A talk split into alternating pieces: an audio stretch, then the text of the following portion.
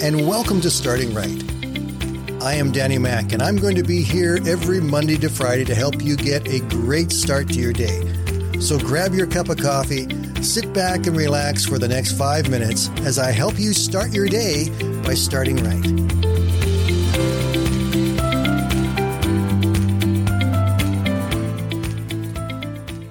Recently, a group of German physicians and psychologists, in cooperation with some insurance companies, did a rather unusual study.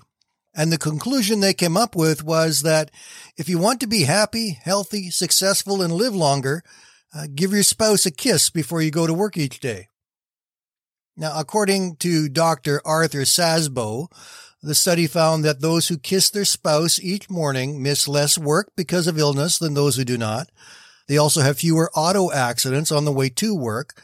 They earn 20 to 30% more monthly and they live about five years longer than those who don't even bother to give their spouse a peck on the cheek.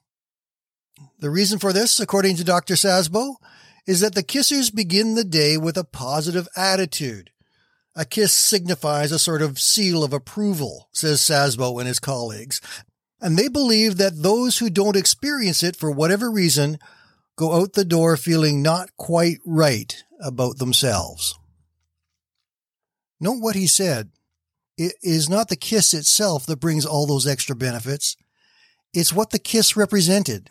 It represents a positive attitude, positive attitude about your spouse, about your situation. It's a unifying moment between a husband and wife at the beginning of the day. It's like saying, I'm with you today. I'm supporting you. I love you. And off we go to face our day. It doesn't take you very long when you start studying interpersonal relationships and leadership, especially before you come across vast amounts of material that tell you that attitude is so key and so important to develop in your life and develop relationships in your life. If your attitude is bad, you're going to struggle in almost every situation you face. But when your attitude is good, you're going to find answers to problems. You're going to find abilities that you never knew you had before because your mind is approaching the situation differently than it is when you have a bad attitude. Paul talks about this actually in the book of Philippians. In chapter 4 and verse 11, he said, I have learned to be content whatever the circumstances. See, right there, Paul is telling us that his attitude has very little to do with the circumstances that he's going through.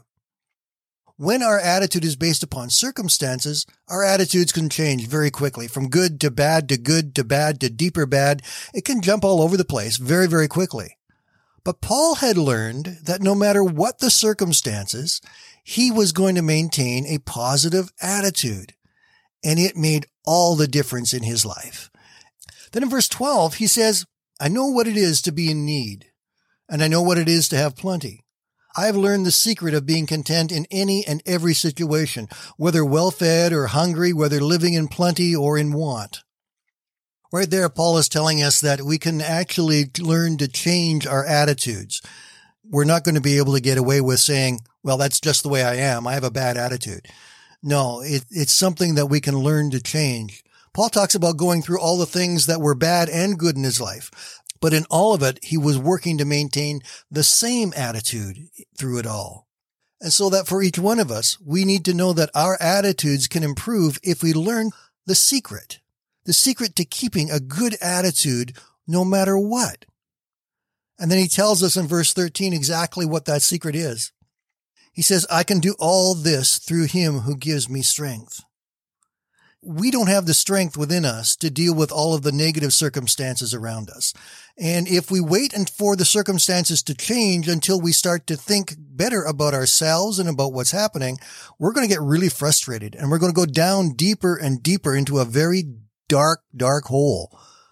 And we don't need to be there because the answer from God is that we can do all things through him who gives us strength in the times where we feel the weakest. Christ comes and he gives us strength to be able to move ahead and to keep a positive attitude, to keep looking forward, to keep pressing forward.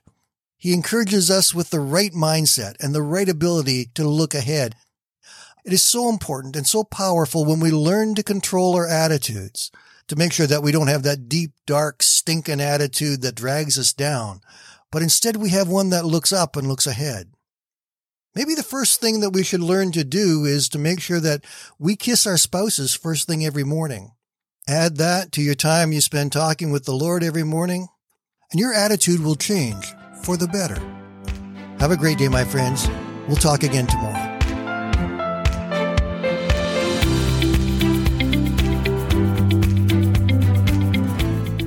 Thank you for listening today. And I invite you to join me Monday to Friday right here on Starting Right with Danny Mack.